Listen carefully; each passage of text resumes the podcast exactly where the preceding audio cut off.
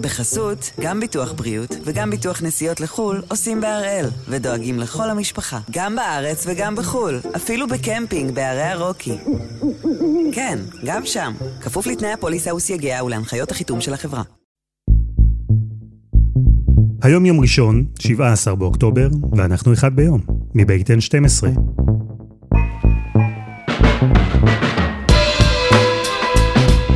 אני אלעד שמחיוף, ואנחנו כאן כדי להבין טוב יותר מה קורה סביבנו, סיפור אחד ביום, כל יום.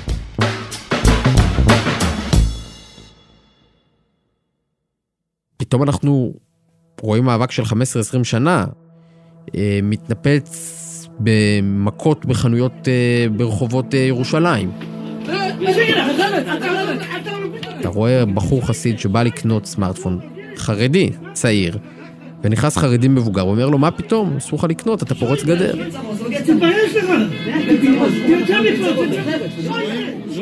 וההוא מפיל לו את הכובע, וההוא דוחף אותו, ופתאום אתה רואה נער וזקן מתקוטטים, זה, תחשוב כמה סמלי הרגע הזה. נער וזקן מתקוטטים בתוך חנות סלולר במלחמה, האם לגיטימי לקנות את המכשיר החדש או לא.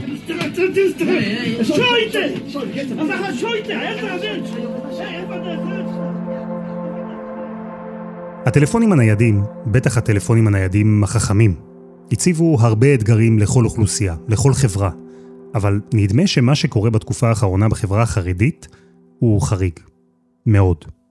קרבות של ממש, הפגנות, איומים, הכל סביב הטלפונים הניידים. וזה לא קורה סתם. הוויכוח הזה הוא לא באמת רק על טלפונים, אלא על כל מה שהטלפונים מאפשרים לנו. והוא קורה אל מול חברה סגורה יחסית, עם ערכים שהם לא פעם מנוגדים לגמרי לאלו שאפשר למצוא בהחלקת אצבע בטלפון הנייד. אז הפעם אנחנו עם יאיר שרקי, כתבנו לענייני דתות, ועם מלחמת הסמארטפונים של הרחוב החרדי. שרקי, שלום. אהלן. מה שאנחנו רואים בימים האחרונים, ההפגנות, המכות, האלימות, ריבים בתוך החברה החרדית, הכל סביב סמארטפונים? זה נושא שהוא עד כדי כך מעורר אמוציות ומחלוקת? כן, הסמארטפון בעיקר מעורר פחד. זה כנראה המכשיר שמסמל את כל הפחדים, וכל החששות, וכל הסכנות, וכל האתגרים שהחברה החרדית מתמודדת איתם אה, במאה ה-21. ולכן המערכה על הסמארטפון היא המערכה על החרדיות. למה? מה יש בו בסמארטפון הזה שעושה את כל הבלגן? הוא, הוא מקפל את האתגר של החרדיות בגלל שקודם כל הוא הקצה של הטכנולוגיה. יש בו את הכל באמת.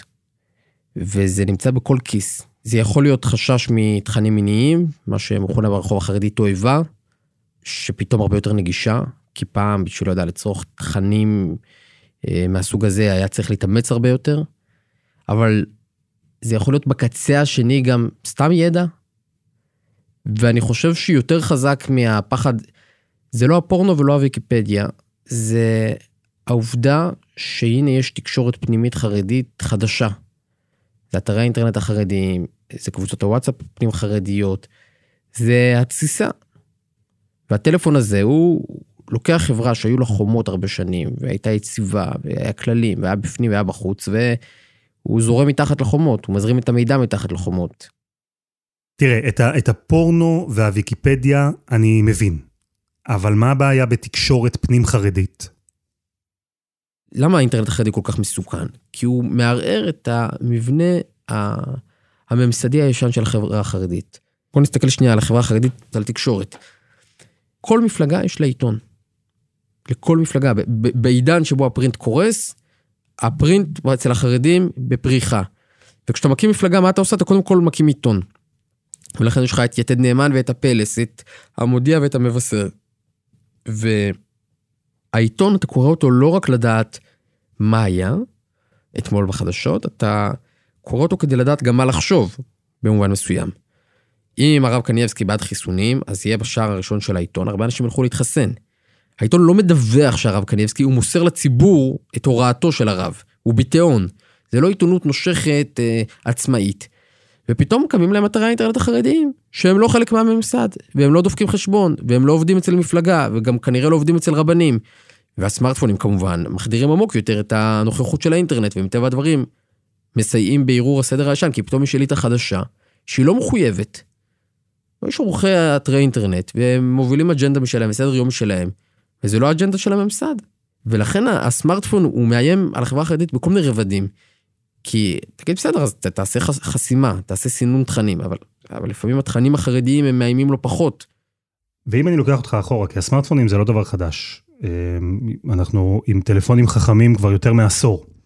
זה יחסית חדש במונחי... אה, זה, זה נכון, כשמסתכלים על הדת היהודית אין ספק שזה רק פסיק, אבל היה כבר זמן להתרגל. אמ, בוא נחזור להתחלה.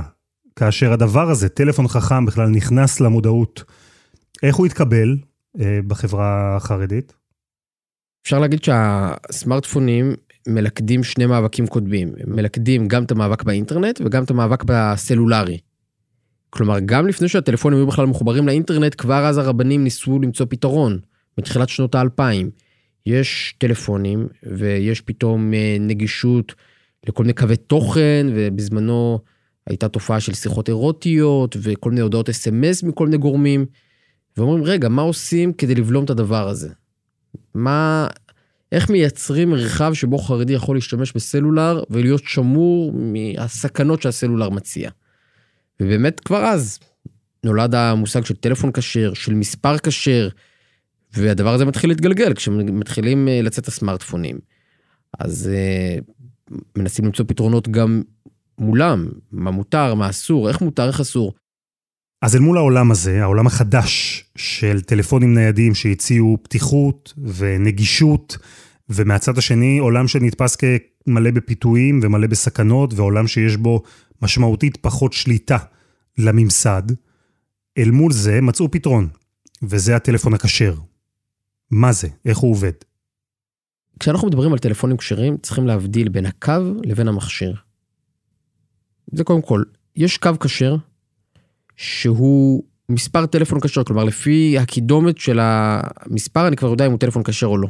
כשאתה מתקשר מ-05041 אני יודע שאתה טלפון כשר בחברת פלאפון, אתה מבין? כשאתה מתקשר 05567 אתה ברמי לוי.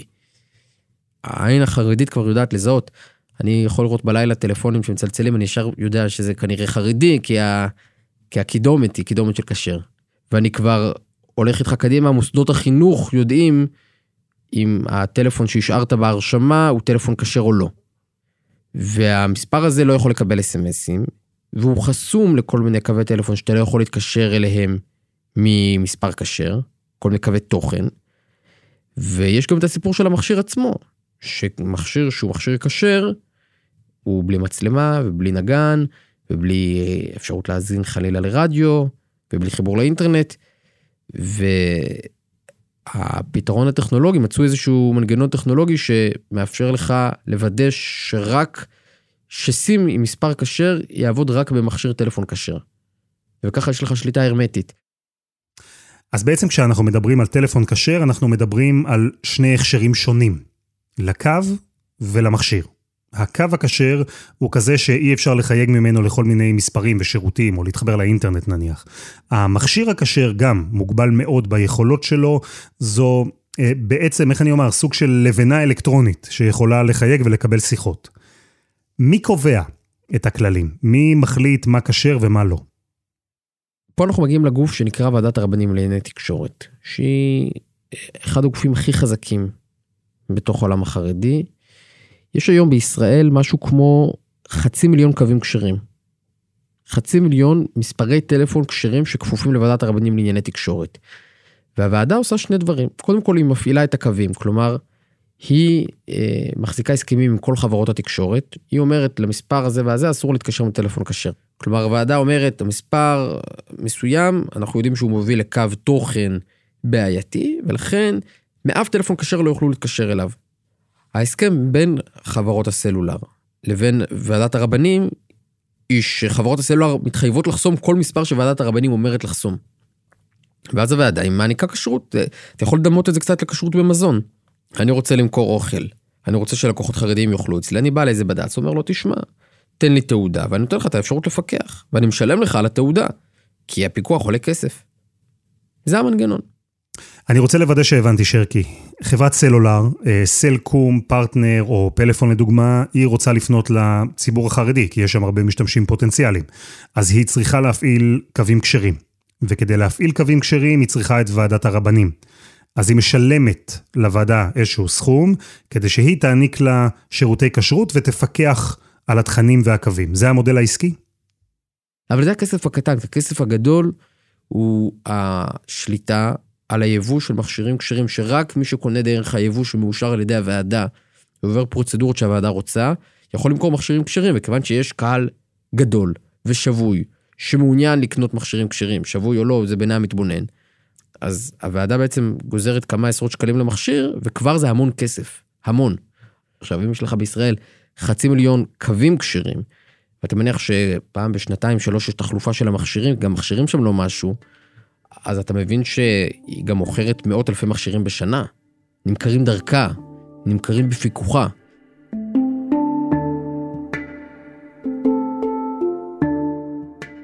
הצרכן החרדי מגיע לחנות הסלולר שבגאולה, ב- בירושלים, הוא רוצה לקנות.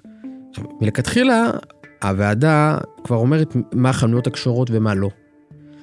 וחנות שרוצה למכור מוצרים של הוועדה, היא מוכרת רק של הוועדה. כלומר, אני לא נותן לך לשווק גם כשר לצד אייפונים פרוצים רגילים. אתה רוצה למכור טלפון כשר? לקהל שרוצה לקנות טלפון כשר? אתה תמכור רק את זה. כלומר, הוועדה הזו, היא קובעת איזה קו יהיה כשר, איזה מכשיר יהיה כשר ואיזו חנות תהיה כשרה. היא מקבלת עמלה מסוימת על הפיקוח שהיא עושה עבור חברות הסלולר, וכנראה שגם איזושהי עמלה על המכשירים שנמכרים עם ההכשר שלה. מי החברים בוועדה הזו? אה, מטעם מי בכלל היא פועלת? הוועדה הזאת, בהתחלה חותמים לה כל מיני הרבנים, עם השנים קצת פחות ברור מי הרבנים שממש נותנים את הגיבוי לוועדה. היא מגדירה את עצמה ועדה בנשיאות גדולי ישראל, אבל, אבל בסוף היום הוועדה נשלטת בידי גורמים שלא כך ברור מי הם. כלומר, אתה יכול למצוא שמות של חברי עמותה ודברים מהסוג הזה, אבל מי מקבל את ההחלטות, אין ממש כתובת אחת ברורה. הרבנים התפוגגו אי, אי שם, נשארו רק העסקנים האלמוניים שמנהלים את הוועדה. אין כל כך למי לערער כשיש משהו שאתה לא מרוצה ממנו. אין. אז הלקוחות הם אה, בעצם קהל שבוי. במרכאות מתוך בחירה. הרחוב החרדי, באמצעות הרבנים, החליט להשית על עצמו נורמות מסוימות, שהן חלק מהכללים ההתנהגותיים, הקודים שהחברה מכתיבה לעצמה. ומי שלא טוב לו, יום טוב לו, כאילו, אתה יודע, אל, אל תשתמש. רק יש לזה מחירים כבדים. אף אחד לא מונע ממך אה, ללכת ולקחת טלפון לא כשר פשוט. אבל אתה רוצה קו כשר, למה אתה רוצה קו כשר? כי אתה רוצה את המוניטין של ועדת הרבנים. למה אתה רוצה את המוניטין של ועדת הרבנים? כי אחרת הילד שלך לא יתקבל לתלמוד תורה. בחור ישיבה שיש לו טלפון לא כשר יכול להיות מסולק מהישיבה. למה הוא צריך משהו שמסיח את הדעת מהלימוד, שמבלבל אותו ואת חבריו, שחושף אותם לתכנים שהדימוי החרדי תמיד מדבר על ישיבה כתיבת נוח. מקום שבו אתה נכנס ואתה עטוף מפני המבול שבחוץ. להכניס סמארטפון לישיבה זה לחורר את התיבה ולתת למבול לזלוג פנימה.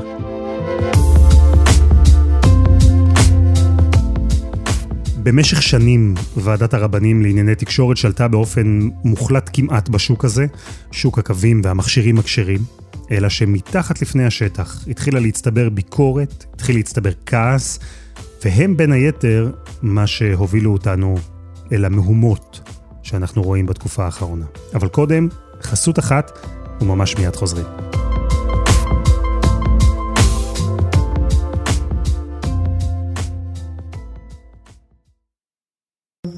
בחסות, גם ביטוח בריאות וגם ביטוח נסיעות לחו"ל עושים בהראל, ודואגים לכל המשפחה, גם בארץ וגם בחו"ל, אפילו בקמפינג בערי הרוקי.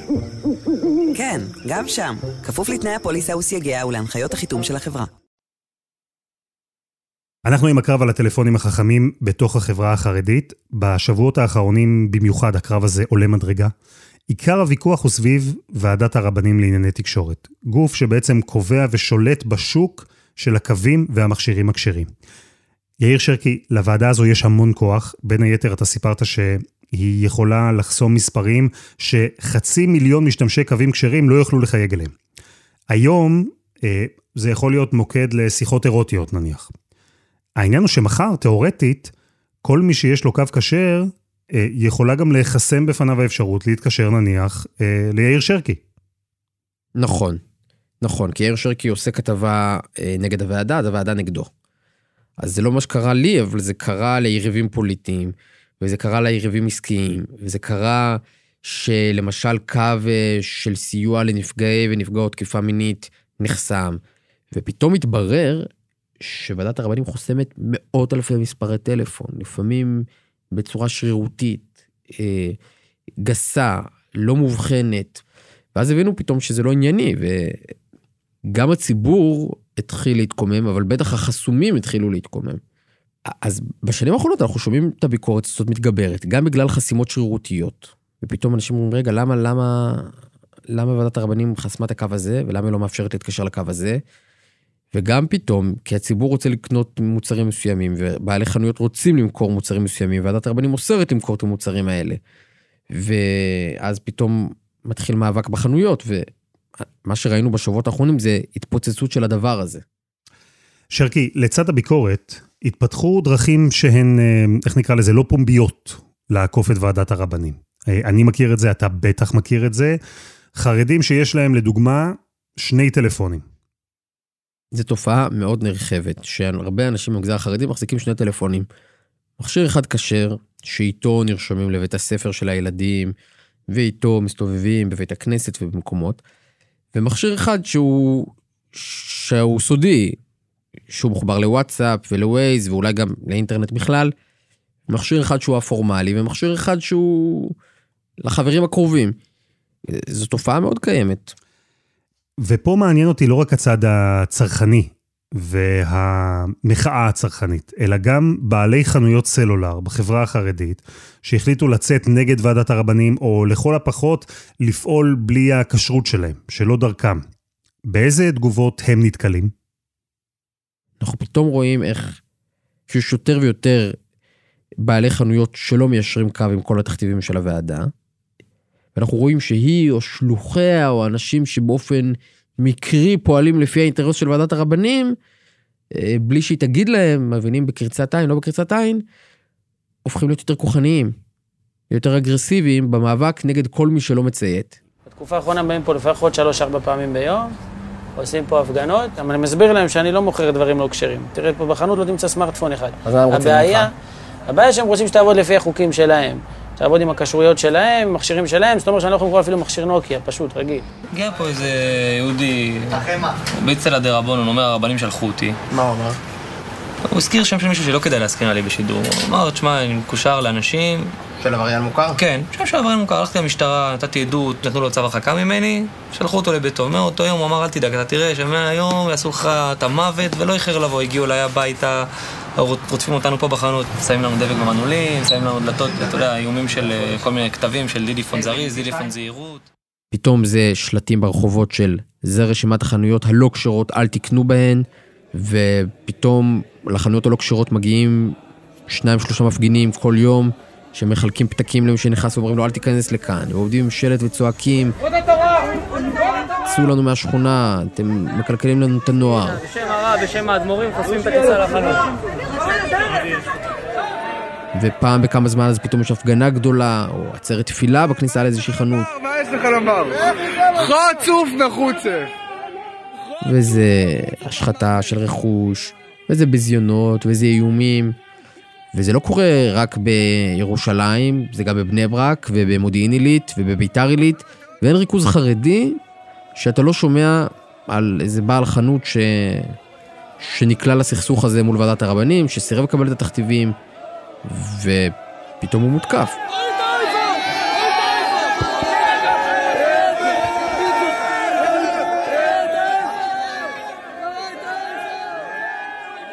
אז כשהוועדה מחזיקה בכוח כזה, כשהיא חוסמת מספרים בעצם בלי דין וחשבון, כשהיא קובעת איזה מכשיר הוא כשר ואיזה לא, איזו חנות כשרה ואיזו לא, הכל בלי שהיא מספקת נימוק ברור, וכשמנגד יש ביקורת, והביקורת גוברת, ולא פחות חשוב, היא כבר ציבורית, פומבית. איך נראה העתיד של הוועדה הזו? לפני כשנה מוגשת בקשה לפירוק העמותה, בגלל דוחות כספיים בעייתיים, בגלל שלא ברור מאיפה הכסף נכנס, לאן הוא הולך, והרבה מאוד סימני שאלה על הפעילות שלה וגם על החסימות השירותיות. ובית משפט נותן לפני כמה חודשים צו פירוק, ממנה מפרק, אבל בעצם המטרה של המפרק היא לא לחסל את העמותה, אלא להבריא אותה. כי עדיין לא רוצים למנוע מהציבור החרדי אה, לייצר לעצמו פתרונות של סלולר כשר. כלומר, יש לך פה חצי מיליון משתמשים שבחרו לעשות קו כשר, כלומר יש לזה ביקוש. אתה יכול להגיד לי לכאורה, יש לך בעיה עם הוועדה, תפתח הכשר אחר. אבל פה יש בעיה, כי אני ואתה יכולים היום לנייד את המספר שלנו מחברת סלולר אחת לאחרת, נכון? אבל בקומות הכשרות, אתה יכול לנייד בין קו כשר בפלאפון לקו כשר באורנג'.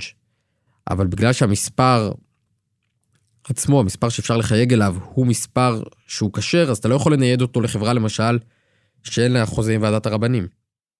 זהו, שאמרת שעצם זה שיש לך מספר טלפון מסוים, זה כבר מראה לעולם החיצון שיש לך קו כשר. זה כמו תעודת זהות או טאג שאומר אני חרדי. ואת המספר הזה, המספר הכשר, אפשר לקבל רק דרך ועדת הרבנים. ובעצם אם אפשר יהיה לנייד מספרים כשרים, כלומר לקחת מספר כשר ולעבור לוועדה מתחרה, זה קצת כמו לקחת חותמת אה, כשרות של הרבנות הראשית ולשים אותה על מזון שקיבל הכשר בכלל מגורם אחר. זה חותר תחת העבודה, המהות של הוועדה.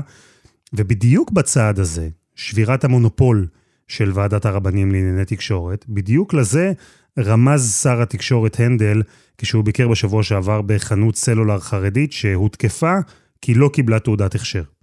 יש אה, ועדה שחושבת שהיא קובעת למדינת ישראל מה לעשות, תגלה שזה לא ככה. הוועדה לא מעניין, אני לא עושה אכיפה לא על רבנים ולא על העסקנים של הרבנים. אני אוכף על חברות התקשורת, במדינת ישראל תהיה תחרות, ושוק חופשי גם לחרדים, אני דואג לכם, אתם אזרחי מדינת ישראל. אגב, הכל פה כשר.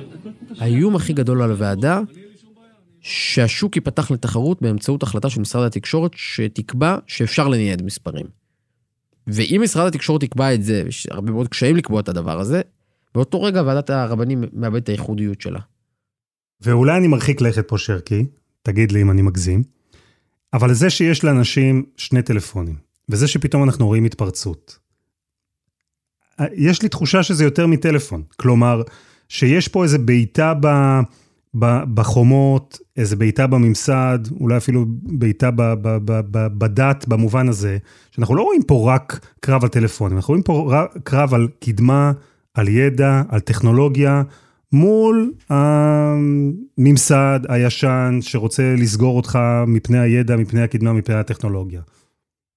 כן, אבל, אבל קל לצייר את זה כקרב הטכנולוגיה, הקדמה, מול הבערות והקיפאון. אבל זה באמת יותר מורכב, כי הטלפון באמת מאיים לשנות את החברה. אני חושב שמיכה גודמן כותב את זה, שלא כל מה שטכנולוגי וחדש אז הוא מתקדם, ולא כל מה שישן הוא קדוש. כלומר, הניסיון עכשיו לצייר כאילו זה החברה המאובנת והקפואה שעומדת מול, ה... מול הדבר הטוב שהוא הטכנולוגיה, זה יכול להיות ציור קצת שטוח. כי המציאות היא באמת מורכבת. הסמארטפונים באמת משנים את האנושיות בלי קשר בכלל לשאלה של ערכים דתיים. הם משנים את התקשורת בין בני אדם, הם משנים את הקשב של בני אדם. הם משנים את הקשר בתוך משפחה ובין חברים ובין אדם לעצמו. ואני חושב שהרבנים מבינים את הדבר הזה. עכשיו, ההתמודדות היא, יכול להיות שהיא התמודדות אה, יותר נוקשה, יותר קשוחה, יותר כוחנית. יותר גורפת. אבל אני חושב שגם החברה המערבית הרגילה מבינה שהסמארטפון מציב בפניה שאלות על הקיום שלה, על האופן שלה, שבו היא מתקיימת. ולכן אני כן מציע לעשות הבחנה משמעותית מאוד בין המאבק ההגנתי של החרדיות על עצמה, לבין ההשחתה והשימוש לרעה בכוח שניתן פה. אז אתה יודע מה, שרקי, אני זורם איתך. אה, כן, גם בחברה החילונית הסמארטפונים מציבים אתגרים ויש בעיות. אבל בסוף בראייה ארוכת טווח. אז לטוב ולרע, הטכנולוגיה מנצחת. ואצל החילונים הפער בין הערכים החברתיים לאלו של אה, טכנולוגיה וגישה חופשית למידע למשל, הפערים הם יותר קטנים. גם התהליכים קורים מהר יותר מאשר בחברה החרדית. אבל השאלה היא, אם גם אצל החרדים הקרב מול הטכנולוגיה הוא בעצם לא קרב אבוד. אם יש בכלל סיכוי לחברה החרדית להמשיך לגדר את עצמה אל מול החידושים האלה לאורך זמן. תראה, אני חושב שתמיד, קודם כל היו אומרים לא מוחלט, ואז דנים איך כן. עכשיו, נגיד בטלוויזיה זה פחות או יותר די נפתר, כי טלוויזיה פשוט לא נכנסת לבית חרדי. זה מאבק שלפני עשרות שנים. אה, האינטרנט זה קצת יותר מורכב, כי אי אפשר בלי אינטרנט, ולכן בהתחלה אמרו בשום פנים ואופן לא אינטרנט, ואז חישבו מחדש ואמרו רגע, אבל לצורכי פרנסה מותר. ומותר אם האינטרנט הזה הוא מסונן, ובפיקוח. ולאט לאט אתה רואה שהאינטרנט כן חדר להרבה מאוד בתים חרדיים. גם בעולם של הסלולר, אני חושב שאנחנו רואים תהליך דומה. בהתחלה אה, צריך רק טלפון כשר, ואסור סמארטפון, ופתאום אז יש סמארטפונים מוגנים וסמארטפונים כשרים וכל מיני חברות וחסידויות כבר מפעילות כל מיני מסלולים לאנשים עובדים או לאנשים שצריכים ווייז או לאנשים שצריכים וואטסאפ או כל מיני דברים. אז אני כן מאמין שהחברה החרדית כמה צעדים אחורה הולכת גם באותו מסלול. פעם אחת ידיד חרדי אמר לי שאנחנו כולנו על רכבת שדוהרת לתהום. וגם החרדים על הרכבת הזו שדוהרת אל התהום. בסוף הם נגררים, אבל לפחות הם יודעים שהם בקרון האחרון.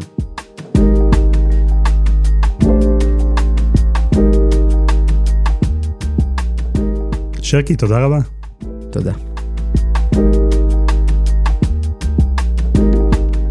וזה היה אחד ביום, של N12. הפרק הזה, כמו כל הפרקים הקודמים שלנו, למשל הקורונה ומשבר ההנהגה החרדית, אז כולם זמינים ב-N12 ובכל אפליקציות הפודקאסטים. אנחנו גם בפייסבוק, אם אתם עדיין לא חברים בקבוצה שלנו, עכשיו בדיוק זה הזמן. העורך שלנו הוא רום אטיק, בצוות דני נודלמן ועדי חצרוני, על הסאונד יאיר בשן שגם יצר את מוזיקת הפתיחה שלנו, ואני אלעד שמחיוף, ואנחנו נהיה כאן גם מחר.